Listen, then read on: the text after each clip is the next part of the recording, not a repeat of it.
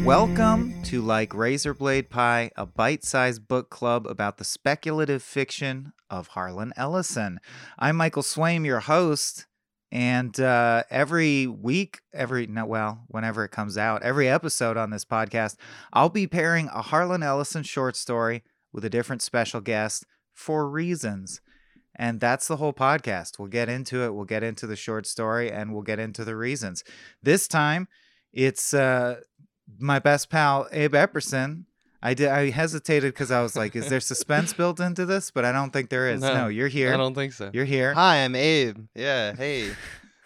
we we it's crazy that we're podcasting together. You'd think we hadn't done a dozen other podcasts by how awkwardly I'm like, should we do? Should we weave? Should we weft? hmm Um, but I it's on think brand. I think as we grope for a structure and this show evolves and finds itself, you're gonna hear me, you know, figure shit out because I have my I have my wacky like pop culture podcasting persona that can banter and tell Adam he's a piece of shit and stuff and stir stir the pot, and then I have my Mhm. Tales from the Pit.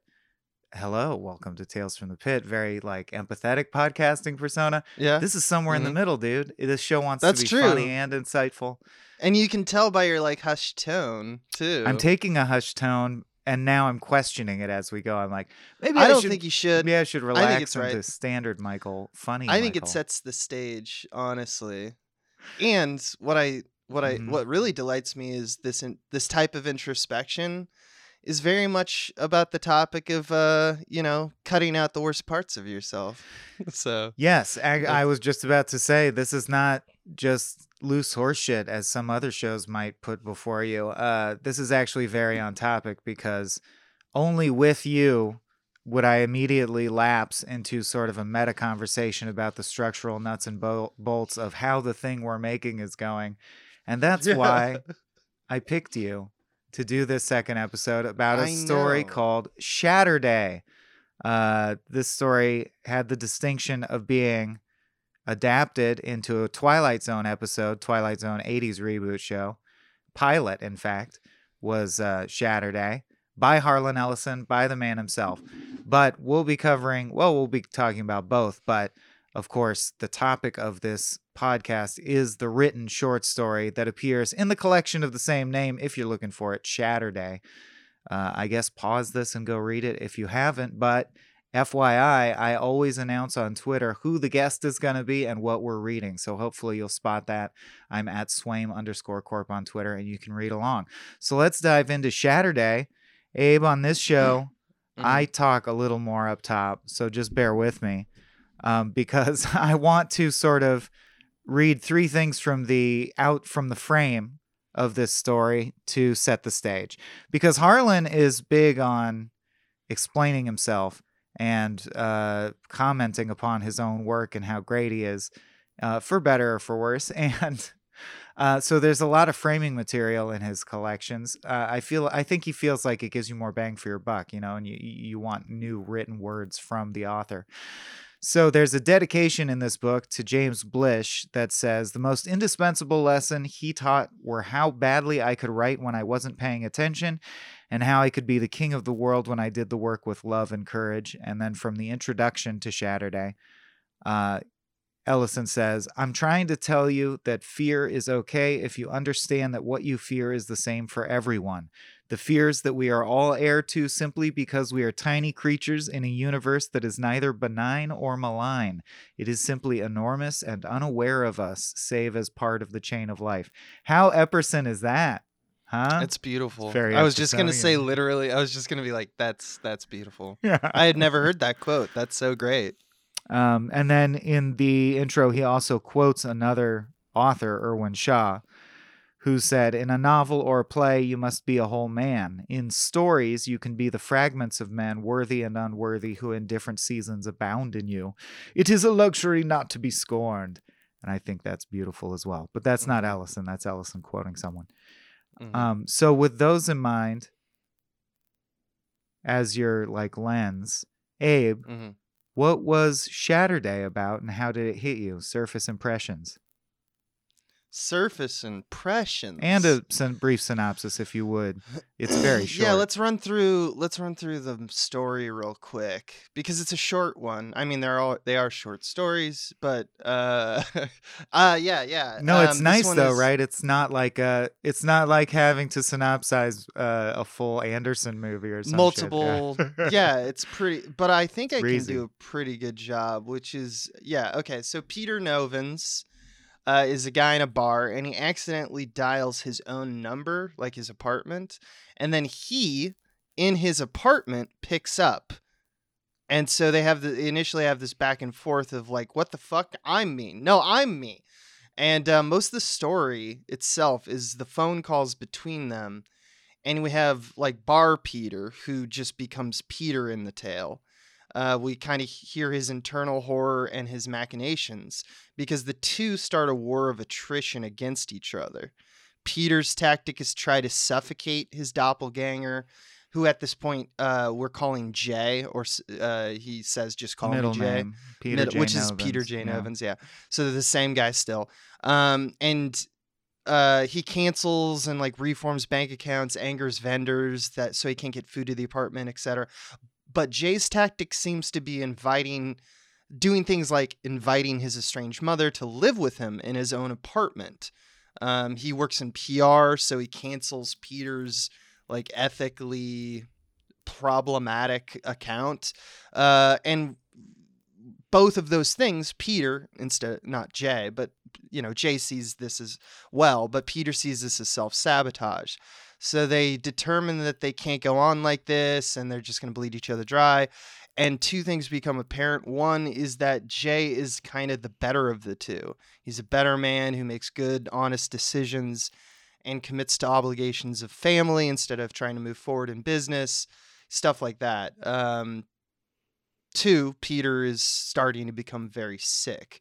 And around this point, I think it's good to know that because I think we'll talk about a little later. Jay mentions that he has an idea of what happened. A friend took a photo of his aura, and he thinks that somehow that may have created a duplicate image of himself.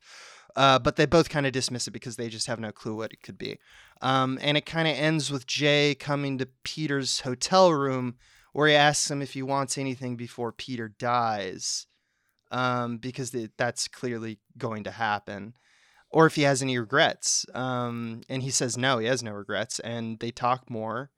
And I'm sure we'll discuss their kind of brief philosophical encounter, but they end up just shaking hands kind of amiably. And uh, that night, Peter disappears. He literally just in out of thin air He Yoda's last- out of here.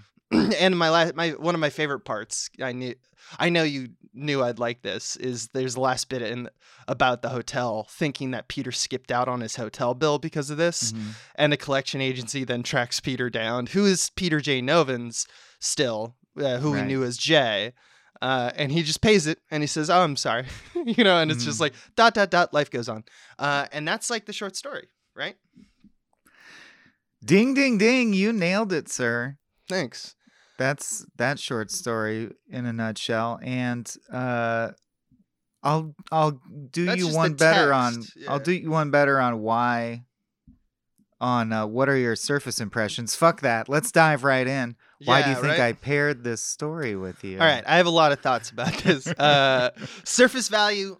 All right, we we've talked in our history. We've talked a lot about doppelganger stories. We have a shared interest in material like uh, annihilation, like enemy, like body snatchers and stuff. I'd say the subtext though. I was struggling with this because I was like, is it about us together or is it about me myself? And so to me, like the subtext with us together is we've kind of seen a lot of successes and failures together.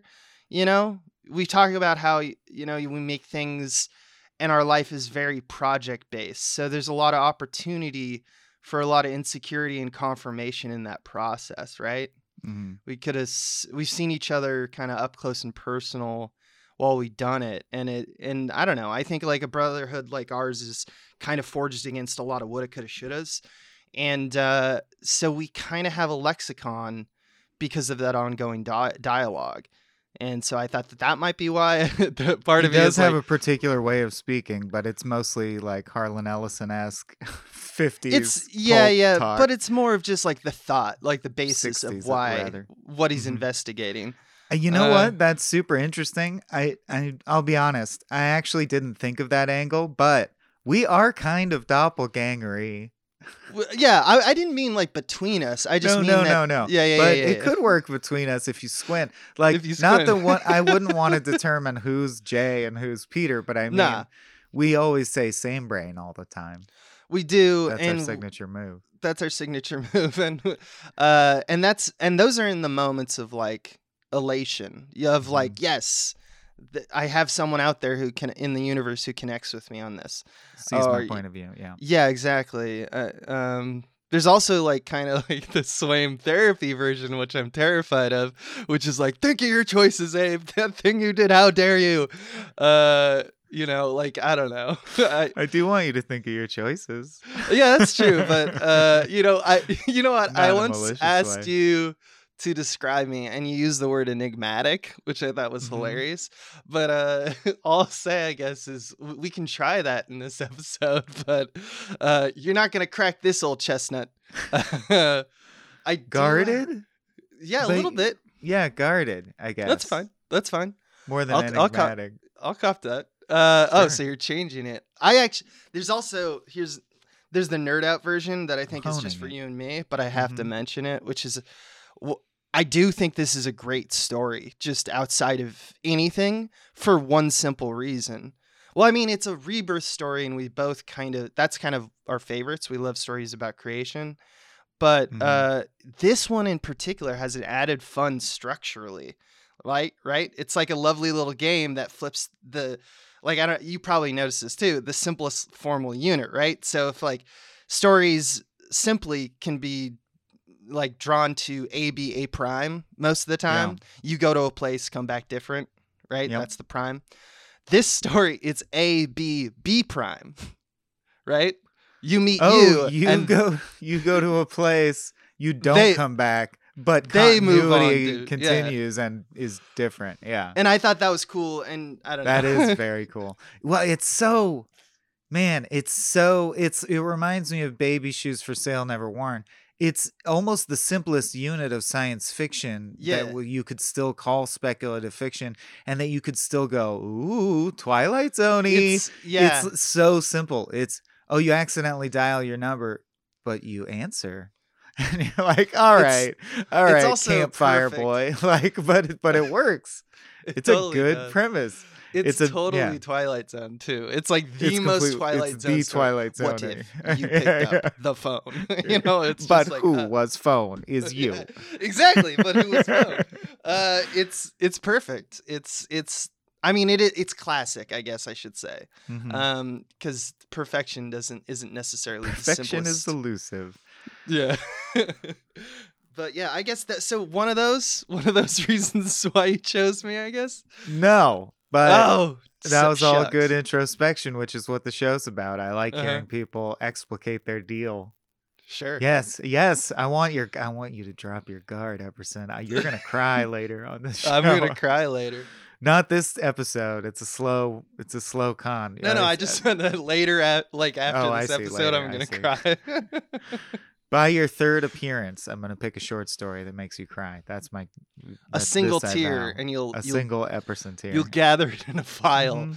and you'll be like, I have Um, now. I'm gonna ask that question again at the end of the episode, and I think it'll become que- clear as we um, navigate the space. So, let's move into a segment. I don't know if this is a segment or if this show even has segments. As I said, we're groping for a structure, and we'll see if it sticks. But for now, I'm gonna say it's a segment. Maybe it'll have an associated sound effect later. I'm I'm letting the show evolve more than I usually do. But for now, this is called Harlan's Parlance. you know parlance. Yeah, I know parlance. It's, I mean, it's great. That's All right. It's just yeah, it's, it's, it's pretty great. good. So Yeah, this is where we go through the story and just pull out any quotes that we want to, or that were like this meant this to me, or this bears Oh a right, closer look. yeah. So any notable quotes you want to read? I think we'll alternate. I'll probably have more than you. I think that's gonna be. the Oh, for sure. For Um, sure. I hated for it. For sure. No, no, no. it's Um, just that I uh well I on it one of the only versions that I found uh that were just like online hmm uh is an audiobook. So I was like, ooh, and so it was a little harder for me to write it like write things down, but I did.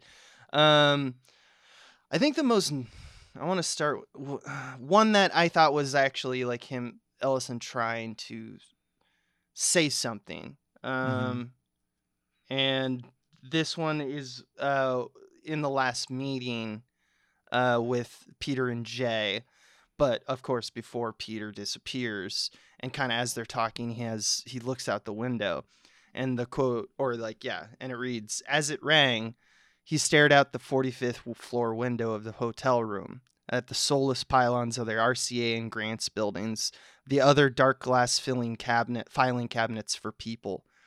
It was a wonder anyone managed to stay sane stay whole in such surroundings living in cubicles boxed and trapped and throttled was it any surprise that people began to fall apart, even as he seemed to be falling apart? The wonder was that it all it, it all managed to hold together as well as it did.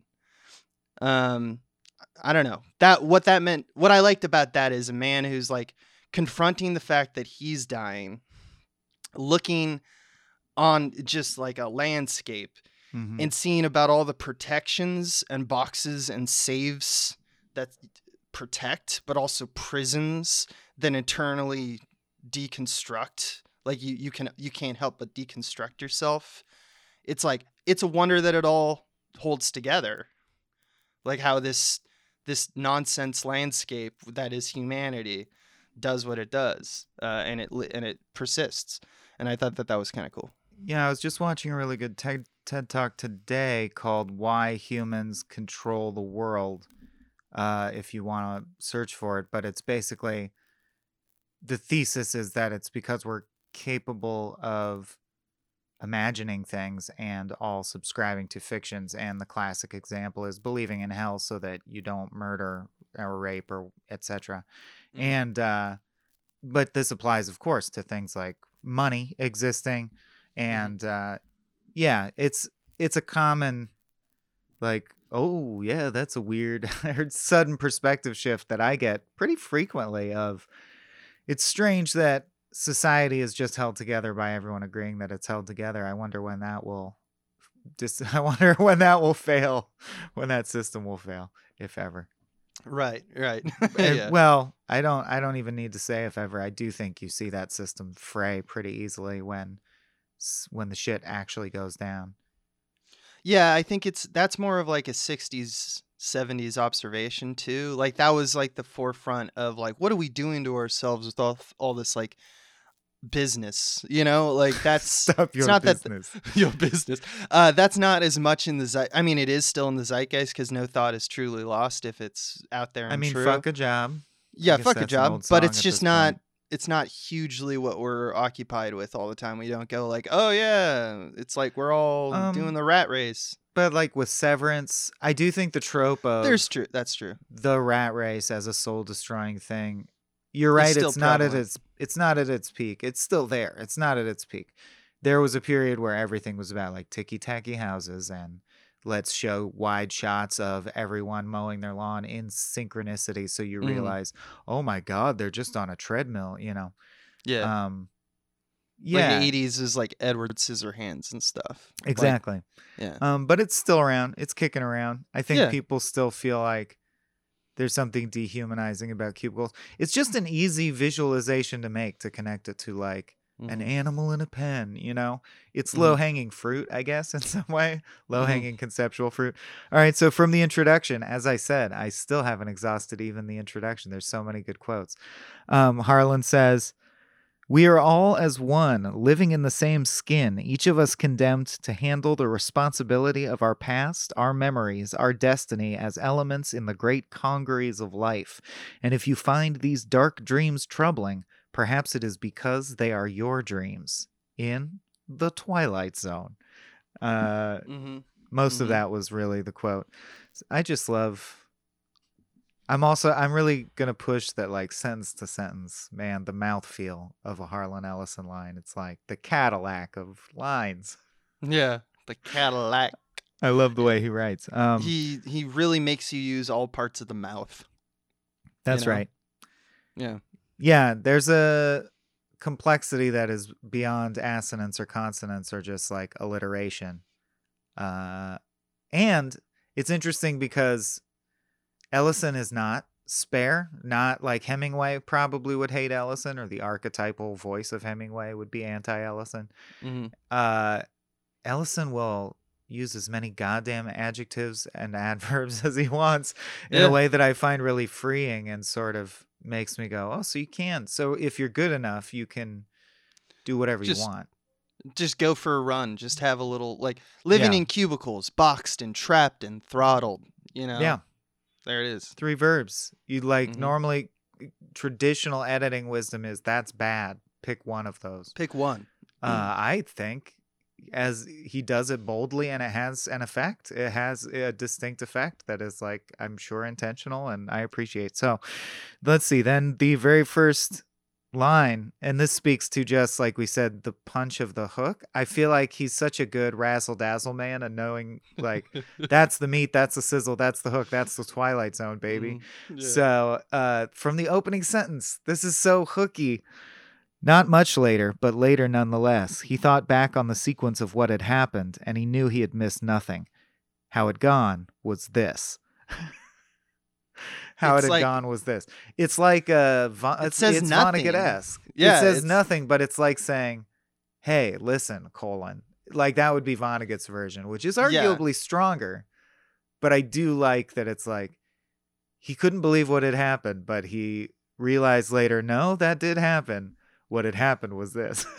it also the caveats like you and I love a caveat, you know? Mhm. love a good calf.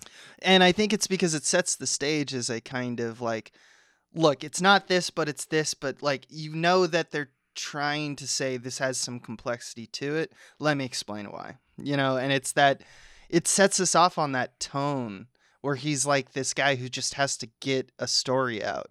Mhm. Uh, and I think that that Ellison uses that to great effect in his writing. I think it also feeds into the boxed and trapped and throttled, like because he he wants to make it a list. He wants to give like, don't you understand that there's emphasis in my voice that I I'm pulling these things from air. It's it's a moment epiphany, you know. Like Mhm. uh, I think it makes you want to listen to him. Here's a quote. Um, but all his work was in the apartment, so he was quite effectively cut off from his career. Back in his hotel room at the Americana, he made a list of things he had to do to survive. It was a new way of thinking, setting down one by one the everyday routine actions from which he was now cut off. And uh, I bring that up. Well, I I'm going in chronological order of the story, page by page. So that's the big reveal Mhm. because that's why I paired this story with you. So I guess I'll talk about that now. But uh, I think it's very specific that he makes it uh, his career is the breaking point, and that like what Yeah. Jay is doing is uh, bringing connections in with his. I mean, mother. I don't. I don't want to air your. I don't want to blow up your spot, but like you have that same similar. I know she won't hear this. Similar situation with your mother, where it's like, or you know what I mean. There's the parallel universe where she doesn't have the need to live with you, but if she wanted to, that would certainly be a burden and a hassle. Mhm. Um, but you still love her very much. Mhm. And uh, I have that situation with my parents, and the career being the central thing that he's cut off from, and the idea that the other version uh, made the correct choices. Because you and I are yoked in the way that our career ambitions, like that's our connection, right? Our connection Mhm. runs much deeper than that. But I mean, something that uniquely joins us is that we're business partners and our career ambitions are identical and right. involved with each other's. And uh, you know, for more on that, listen to the movie diary series. But uh I feel like I want to jump to this question. Mhm. If you were Peter, would you take the deal? Meaning, would you accept? what if Abe what if you called Abe and Abe picked up and Abe had uh, a Coen Brothers esque situation where he was an acclaimed, fiercely visionary director who got to do tell whatever story he wanted on a grand scale. Would you let him have the slot? That's why I paired it with you, dude. It's the movie thing. Hell no. I'd strangle the life from Jay and dump him in a shallow grave. It's me forever, baby. Is that the Uh, honest answer? Um, kind of, but not. I mean, like, the, So do you, is it more important to you that your story I should work on my I'm saying, let me or Like, let me that's- let me up the ante and explain the situation. The Right. other Abe is you, has the same values and story ideas, That's- and elucidates them just as well. He's gonna nail it, like he would do what That- you would. I do. know, but I I also think I have it in me to nail it. See, that's the. Here's the thing. it's a trick. get told. It's a it's a, your question is a trick really because it like when it's based on the story because the story is kind of a trick to me. Um Let's go is- into that. yeah, I okay, so uh I think about like my potential all the time or at least the results of attaining it or losing it. I think we all do. I personally Mhm. struggle with how my choices dictate my future choices and how Yeah. my present mind gets in the way of that potential. Uh, and I do think over time, well, I think that's like probably your next question, but uh, like I think it's a trick. I think this story is a trick when it comes to this stuff. I think it's in how the story reveals kind of its greatest strength and its greatest weakness. The ending, the ending posits this: assume Jay is better, and it goes to great amount of work to prove that in order to get over the fact that in the story your POV is with Peter and your ad hoc opinion as a reader is Peter's kind of uh, empathy with Peter. And so to get Mhm. over that and prove that he's like, but Jay is actually better, um, it really, it really goes to task. And I have a problem with that only because the moves are one way. So our narrative is unidirectional. There's no pushback from Peter other than he just wishes it not to be true. He doesn't really fight him on you're better than me. He just instinctively knows it. And we don't really get into the deeper complexity of something like what is it what is a better identity? Um because because precisely you will always fail when you compare your dailies to someone's highlight reel, right? That's like kind of how it goes or Mhm. like dailies is a term of like in movies you- Your you lived watch- experience, moment to moment, to someone Yeah, else's, exactly. like what they choose to curate and present as their persona and the story is like yeah. Act two is simple and only has like two moves each. You fucked up here, you fucked up here, he's killing it here, he's killing it here. And there's so many aspects of that like simplified version. Um it really seems like it, it's just there to develop a trend. I know it's just a story, but it's such a strict narrative. Uh, it's always up with him, down with you. And I just don't think that that's how people work. We're at the service of so many masters, right? Uh, and Oh, so you're I- saying it wouldn't be so it wouldn't be so cut and dried which Peter whether Peter or Jay was better. Like they would be different in millions of complex ways. Yeah. right? So Yeah. like when you ask me if you if you would you like if you're asking me would you take the deal right like would Right. you be fine as Peter No, would you allowing see the Jay to take over to And I'd be like, another well- person who's like, I can guarantee that I'll get your ambitions accomplished. Your stories will be told. I- Like, I need your- the things you set guarantee- out. Yeah. right I think that that's what Ellison it's I'm not saying Ellison fucked up I think that he is doing that he's saying that even Peter knows that Jay is better Yeah. uh, so you just have to kind of agree with it because he's the one who he would know But uh, but I just how question how, if that's possible Sure. I don't if this happened to me, I don't know if I would be able to ever let go of the fact that I'm not the better one until it has been okay. proven to me, which might take a life, you, you know, Yeah. like uh of understanding. But um I don't know. Uh, at the same instance, like there I'll play my own devil's ad- advocate because it would be silly not to. Like obviously we can identify trends and make actionable change to root it out of you. You know, like you can build a better version of yourself. And this story is simply a metaphor for that unit of change, right? We see a man basically go inward and come out better. This could not even be a sci-fi story. This could just be an epiphany metaphor. Um, I think that that you know I'm not saying I, I don't think I'm subject to change or even that I don't invite it. I just think that like given like there's no trust there. It No, starts it's yeah, immediately it's true that it could be simply a metaphor for, so to speak, sitting down with yourself, having a harsh talk with yourself, and improving your behavior. Mhm. but uh, I choose to believe it's uh, you know, I think it's- magic. It is what it is but like Yeah. the point is if you were to take the reality of the situation i really don't know what i like what would you do like I, I I- feel like i would need to hear so i'd have to like live with jay for sure. Well, so then long I was also going to ask if you were Jay, would you take the deal? Meaning, you can only keep out- existing if you have if you make you have to like let yourself fade away, another version of yourself, and that leads to my ultimate question, which is, why don't they just live together and share the life and bonds like some version of the Prestige meets 80 sitcom Perfect Strangers?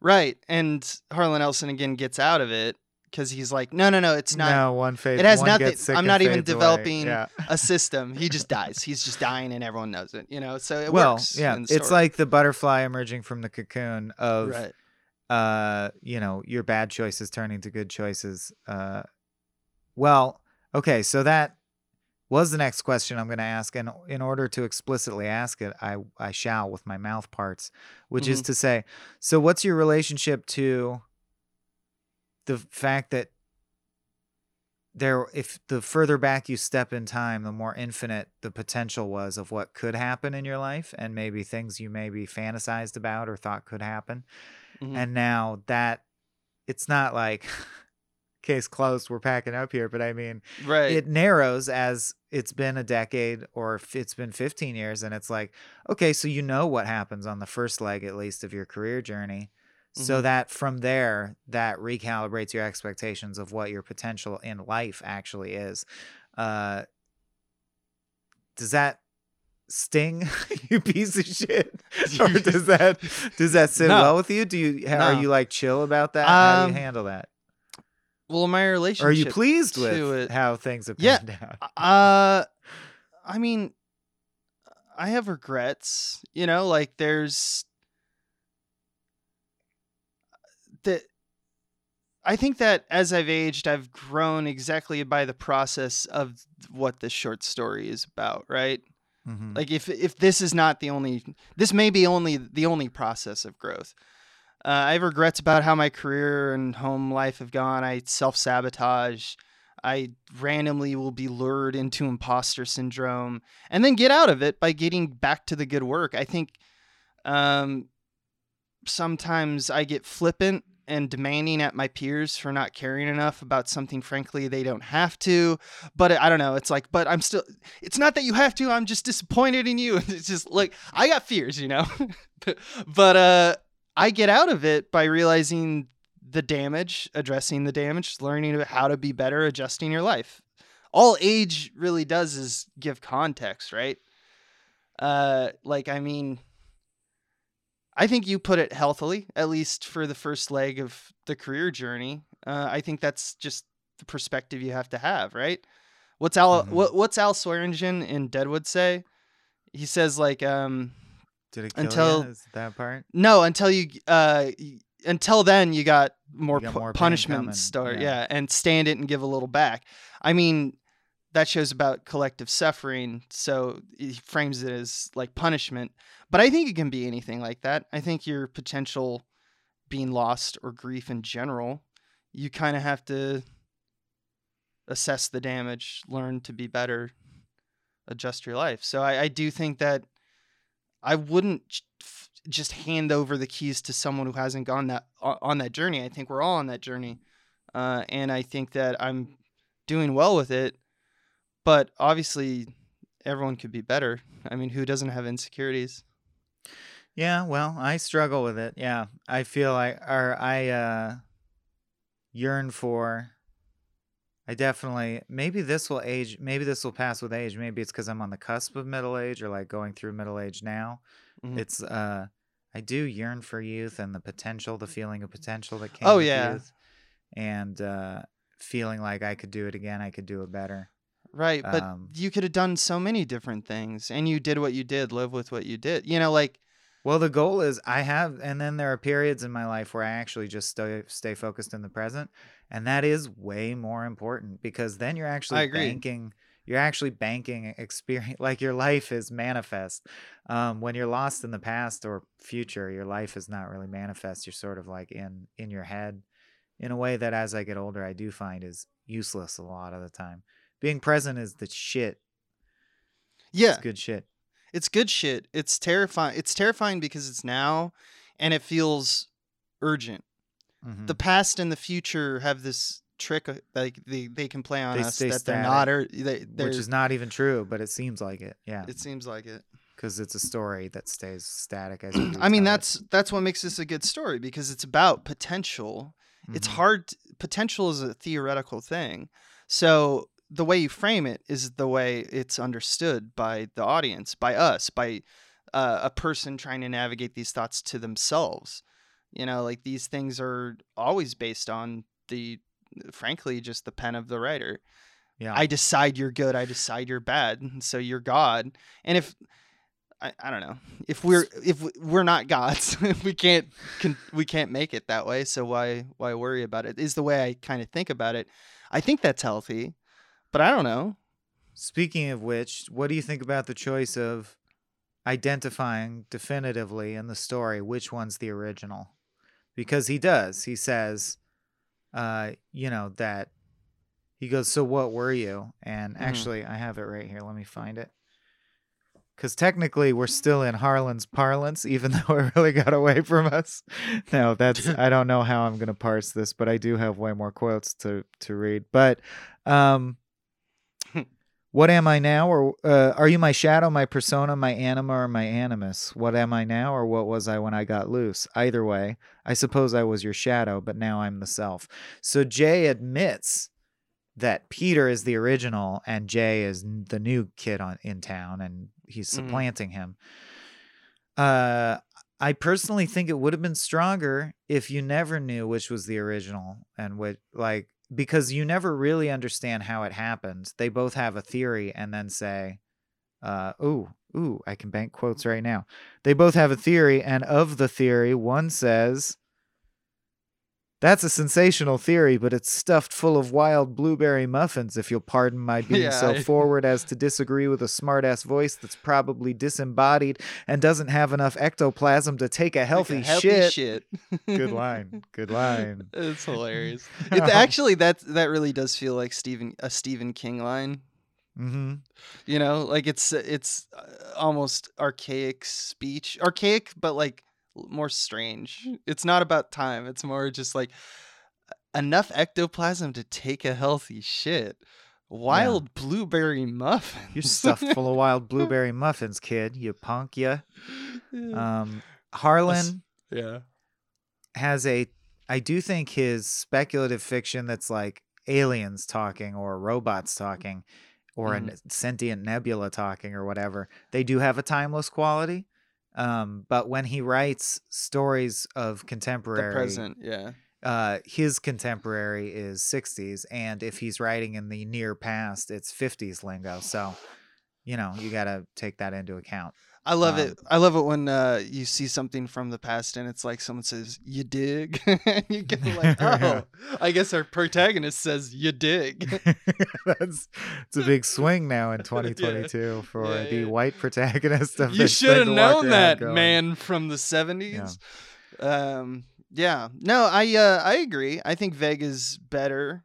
Uh, like w- if it was like if it was the original or stronger if it was left Vegas was your question. Um, I think the coolest aspect of this premise is the shock and then the horror. Right? It's the phone Mhm. call, the initial phone call yeah the personal horror also at the beginning of like act two is the best stuff in this short story you know where he's he's in his head and he's like what if he does this and i gotta stop this yeah because that's kind of that's kind of what we were just talking about the you versus you part that's the true horror or rather terror he knows all my moves like yeah. and the coolest part of that premise is let's not just see one round of it. Let's see all nine rounds. You know, like uh, I think it should be vague. Yeah. There's something to be said for being loose, and there's something to be said for being safe inside. The amazing thing is that we both have accepted this thing so quickly. It reminds me a lot of, um, well, that reminds me of the Looper scene where they go, I don't want to Mhm. talk about time travel because we'll be sitting here making diagrams with straws. Uh, and it also, the whole thing sort of reminds me of Another Memento. Bruce Willis. Interesting. the disjointing of and just like low budget I, you could see a scrappy shot version of this that's way more tense than the bruce willis one is um like a phone booth situation you know Right. Yeah. Yeah. I mean, time has to pass because you have to kind of get through the the quote fun and games sequence, which is not Yeah. that fun. but it's like uh you know where they like try to sabotage the uncut Because that's- gems sequence yeah right you have to you, for the story to work against they have other. to uh, come to a point where they go okay we can't do this to it ourselves right because you have to move on. If there's two thoughts inside of you or you have to make a choice like that's kind of the po- positive being a human right? Right. You can't just sit idle. Um, i mean you guess you can. You can do it okay i want. to read a long one. So i guess hmm. I mean comment if you have thoughts. Maybe we'll make the structure that michael just interjects quotes throughout the whole thing and there is no segment but i want to read a quote that's speaks to the interpretation that this is just someone talking to himself and you know like really having a stern talking to with himself. I mean if you look uh, you know on whatever page it depends on your edition but he calls himself a guilty selfish son of a bitch and a hypocritical bastard.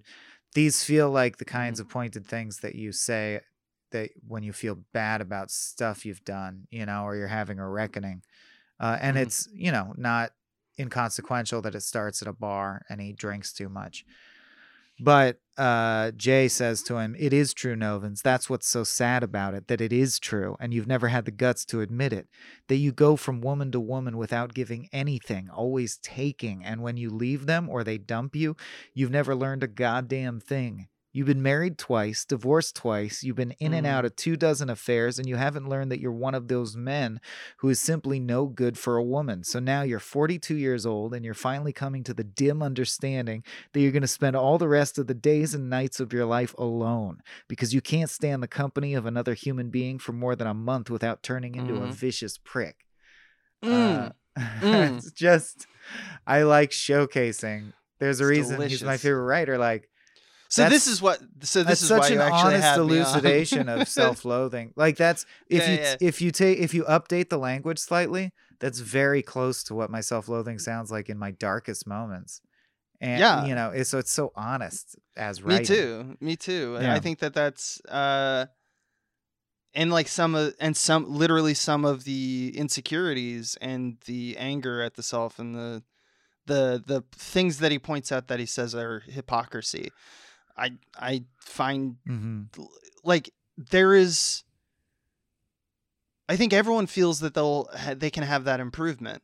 It's one of those things. It's like like the concept of justice, right? hmm I, this sounds a little weird, but like the one of the cool things that someone described to me, I was like in like debate school, was that you have to choose uh, i- in a particular event, you have to choose a value where it's like, all right, what is our, why are we doing it, all this thing? So I'm gonna like measure these two sides of the argument, and like if you believe that this value is the thing that we're supposed to be upholding, hmm um that means that like that's that's who that's how you weigh the round. That determines who wins. And the concept of justice was like what i ran like everything on. I always ran justice. And i always had i was i was taught by like the class above me. They was like if anyone has this question just say this and it's a perfect thing and everyone will buy it. And i always like i still don't understand to this day why it makes it better which is that when justice is an ultimate good you can never have too much justice. Hmm that concept doesn't mean that it's good ultimately good. You can have things that are unjust. That's true. But when it comes to justice, if it's perfect justice, you you can navigate the world and fuck things over that you just determine outside of the realm of my definition of justice. The reason I bring that up is that I feel like a lot of these insecurities that he's talking about himself name one that we couldn't improve on if you make the analogy to your own life how are like is there any truly one listening that doesn't go like yep i took care of that i'm all set baby Mhm. you know like no one's gonna say that i don't think or that's not true to my life i always have even things that i feel like i have i have a healthy control over i still fear that i don't see the true picture Yeah. and i think that that's just a part of life you just live with that not knowing Right. Or cons well, yeah, constant uncertainty about how complete your picture of the world is. right If so and so thinks of you the way you think they do, etc. just because you think you can do no wrong with something doesn't mean that it doesn't have artifacts, you know? And doesn't Hmm. mean that you aren't at fault for some of it. Every time you go out in the world, you have Right, you do right, right. I see. The butterfly effect starring Ashton Kutcher. Yeah, I Uh, mean, but for the self. But for the self. Yeah. Couple more. He had been staring out the window at the geometric irrelevancy of the glass wall buildings. It was near dusk and the city was gray as cardboard. I just like that. Yeah. And um Gray I want to read the ending because I think conjuring powerful emotions in a very short space is, you know, poetry is even harder, but uh, I think prose short story is kind of the hardest space within which to quickly conjure a vibe.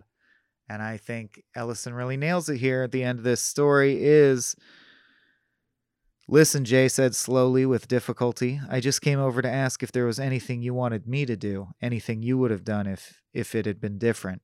Novin spread his hands and thought about it Mm, for a mhm. moment. No, I don't think so. Nothing special. You might try and get some money to Janine's mother for Janine's care, maybe. That wouldn't hurt. I already took care of it. I figured that would be on your mind. Novin smiled. That's good. Thanks. Anything else? Novin shook his head. They stayed that way, hardly moving, till night had fallen outside the window. In the darkness, Jay could barely see Novin standing against the wall, merely a faint glow. Finally, Jay stood and put on his jacket, zipped up and put on his left glove. I've got to go. Novin spoke from the shadows. Yeah, well, take care of me, will ya? Jay didn't answer. He walked to Novin's and extended his right hand. The touch of Novin's hand in his was like the whisper of a cold wind. There was no pressure. Then he left. There's a little more, but I like that ending. There, there's, dope. oh, I mean, both of the, there's two, the handshake, Mm-hmm. we, we should, like, we can unpack that. And just his, the, the fact that he doesn't have regrets, we can unpack that. Like, uh, also the f- fact that, like, Jay sees right through Peter, we could talk about that. Like, there's so many things going on in that. That's Yeah, such a well, lovely. It's interesting that because in the last up in our first episode we covered the beast that shouted love at the heart of the world and talked about how the underlying conceit was that uh, madness is a tangible substance or like hate is a tangible substance that you can like bottle and ship and that's obviously not true it just makes for an interesting story and you've got me thinking about the black and white nature of Jay is good and Novins is bad. I think Is that really possible, or is that just a straw man? Like, have we picked two stories, or is that a thing? Is that what Ellison does? Does he speculate by setting up a thing that defies the laws of social physics? Meaning, like, this isn't Mhm. really how people are. It wouldn't, you know. No, I think he just needs he's just beholden to stories The structure- simplicity structural of stories. yeah, like uh, all stories are victim of this. I was only mentioning it because it takes advantage of that and uses it as a complete authoritarian kind of like it is this though. But your point is, it is. the story only really functions successfully if Peter is categorically a crumb bum in every facet of his life, I which is unusual that you find someone in that situation. if there was if, if there was a little bit more to act two but in the end the result was one of them was gonna leave like i still think the story stands i think it's just when you ask the question what would you do that peppers it a little different But yeah, who's to say this guy is better because he takes better care of his mom and girlfriend? That's uh, No, I mean- better from a certain vantage through a certain lens, but that's I think- all that life is. i think it's effectively better i don't, I don't think we we need to turn it on ellison and be like yeah what No. is that i think, that would be deadbeat is better. no, no, yeah. Uh, it's more of just like I guess I in your your example I assumed I wasn't a deadbeat. You know what I mean? Which is something I think we do a lot to ourselves. We assume that we're the Good version kinda- of ourselves. I don't. I don't know. It depends on what takes you on a particular day. Because I was actually going to go with I think sometimes you do assume that you're like, ah, you really fucked up in that part. You know, like you got to be Yeah. better, man.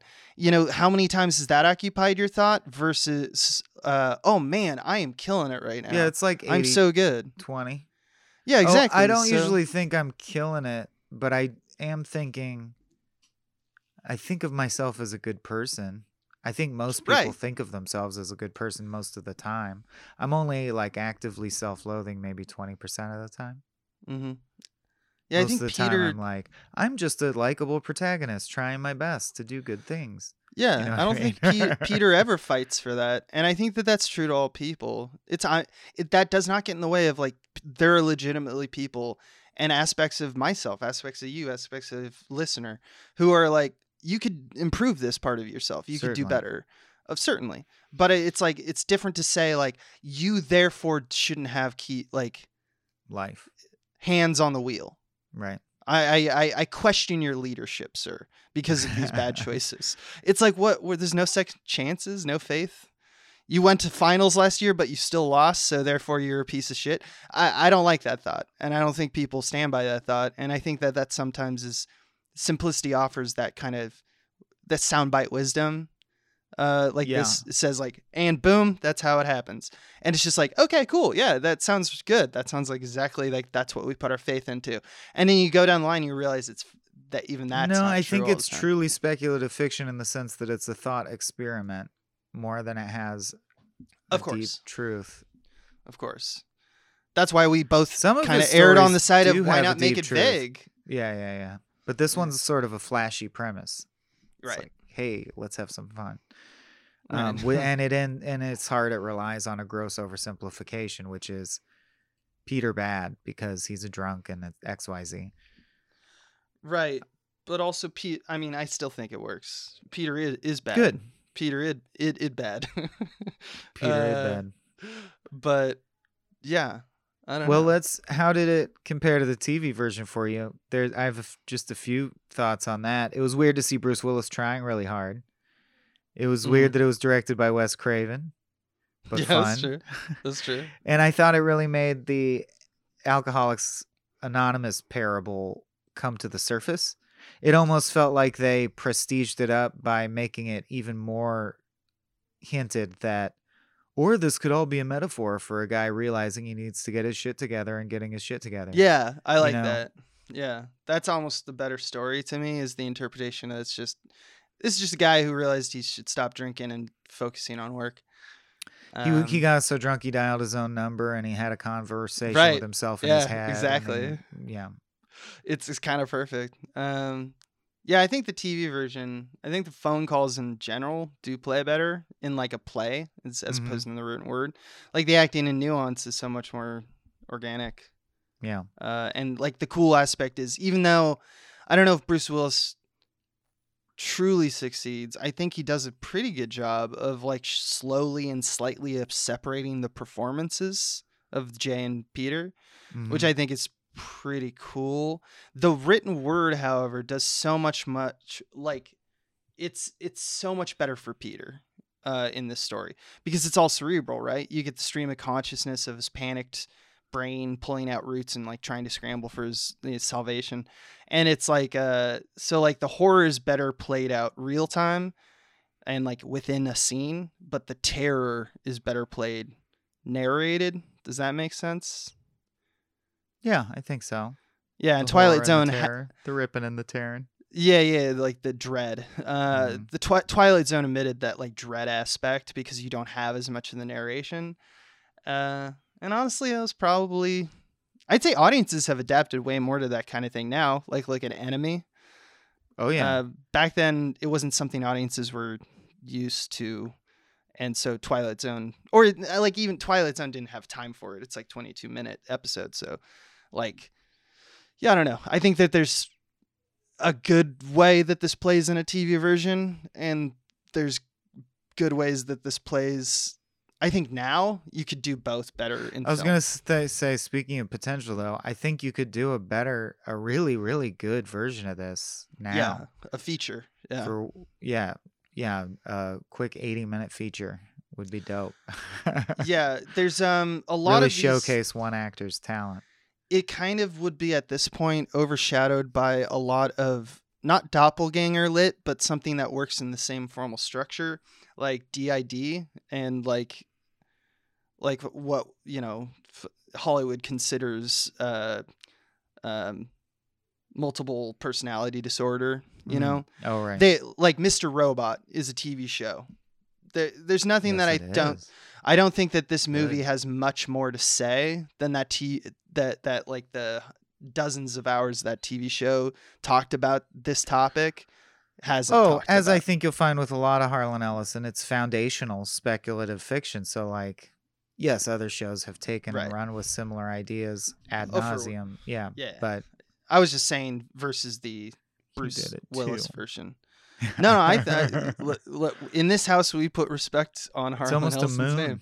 moon situation. It's a Moon. vibe. Yeah, clones. Uh, Six Day has a surprisingly good Mm. way of formally approaching this, which the clone doesn't know that he's the clone Mhm. until oh spoilers for Six Day. Sixth Uh, day. yeah, Arnold Schwarzenegger doesn't realize that Arnold Schwarzenegger is actually Arnold Schwarzenegger until Act Three. Uh, so basically, yeah, he he's like, oh, I'm the con. Oh shit. Um, and I Mhm. think holding that off until a while gives you the feeling of like, no, I'm Prime. I'm the one who deserves to live. Oh shit! Now I have to deal with that this new information. That's a Yeah. cooler way of navigating the space. Um, but absolutely, uh, Harlan Ellison. I, don't know, They- I- I still like it as undefinable. There Mhm. is no such thing as an original and a duplicate. Yeah, we use yep. we both used to be Peter J. Novins. Now we both exist. Annihilation is yeah. where we. That Although, would be annihilation style. did after the lighthouse, did she eat herself? Like, what is? Where's the other body? you know, that's the that's Mm. the vague in that story. Turned into a tree. The That's a tree turned into story. glass, and the glass shattered. Yeah. Uh, but like, yeah, all these. It's a great topic. It's one of my favorite topics, and I think it's one of the truly primal and fundamental horrors. In Oh yeah, like, have you someone's mind. Coherence is not a great film, but it has that No. going for it, where you Yeah. they just play on the terror of. So does it follows, but there's something so primal about. no offense to any twins listening, because I realize the grim implications of this, but um, like you shouldn't see yourself. You know what I mean? You shouldn't see literally yourself. It's you're like that's uh, that isn't that shouldn't be. It's Right. just such a prime indicator of something's amiss in the universe. Yeah, because the mirror says nothing; it just indifferently stares back. Oh, and I think one of the I don't maybe it feels to me like the kind of thing that would be a universal experience, but uh, I've never shared this out loud, so I don't know if other people feel this way. But um, you ever stare at the mirror hard enough or long enough that your brain starts to trip you out and or eh, or you do feel scared or like that is another person or that's that's another person watching me or that's another me from another dimension or some shit Mhm, but mhm. like it it can trigger the uh the flight or flight response slightly like the oh an animal's yeah. watching me response I need to We're stop dumb. this. Is Yeah. your basic initial goal, which is Yeah. so. I mean, it's so lovely. It's. I love how barbaric we are, but that's so lovely about us. Like how animalistic. It's like, oh, is it because we wish to root that out of ourselves, or wish to cure something, or it's because we fear uh, things that we can't trust or the unknown. No, it's literally instinctive. we because don't I like don't eyes like- looking at us. I don't Yeah. like it. I gotta get out of here. yeah, I just don't want stuff staring at me. yeah, exactly. Exactly. I know. I know what that means. That means you're exposed, baby. Yeah. Uh, all right, this is the last segment. We're gonna each do three zingers. This It's called is silly. This is a silly segment. I love Ellison's zingers. Uh, and the way this works is we I'll go first and then you, and we just Oh, read them back and forth in quick succession. Mine are so really bad, fast. dude. Mine are so bad because the one that you gave me as an example Uh-huh. uh, was so corny that I was just double down on the corny. So if It's all the other ones are you, not me and you, corny, me and you. the- I'm gonna look like a we end with fool. yours. Here we go. all right. Shatterday. That's what my scale calls my weekly weigh-in. Zing! What day is the Sabbath, Mister Connery? Saturday. That's pretty good.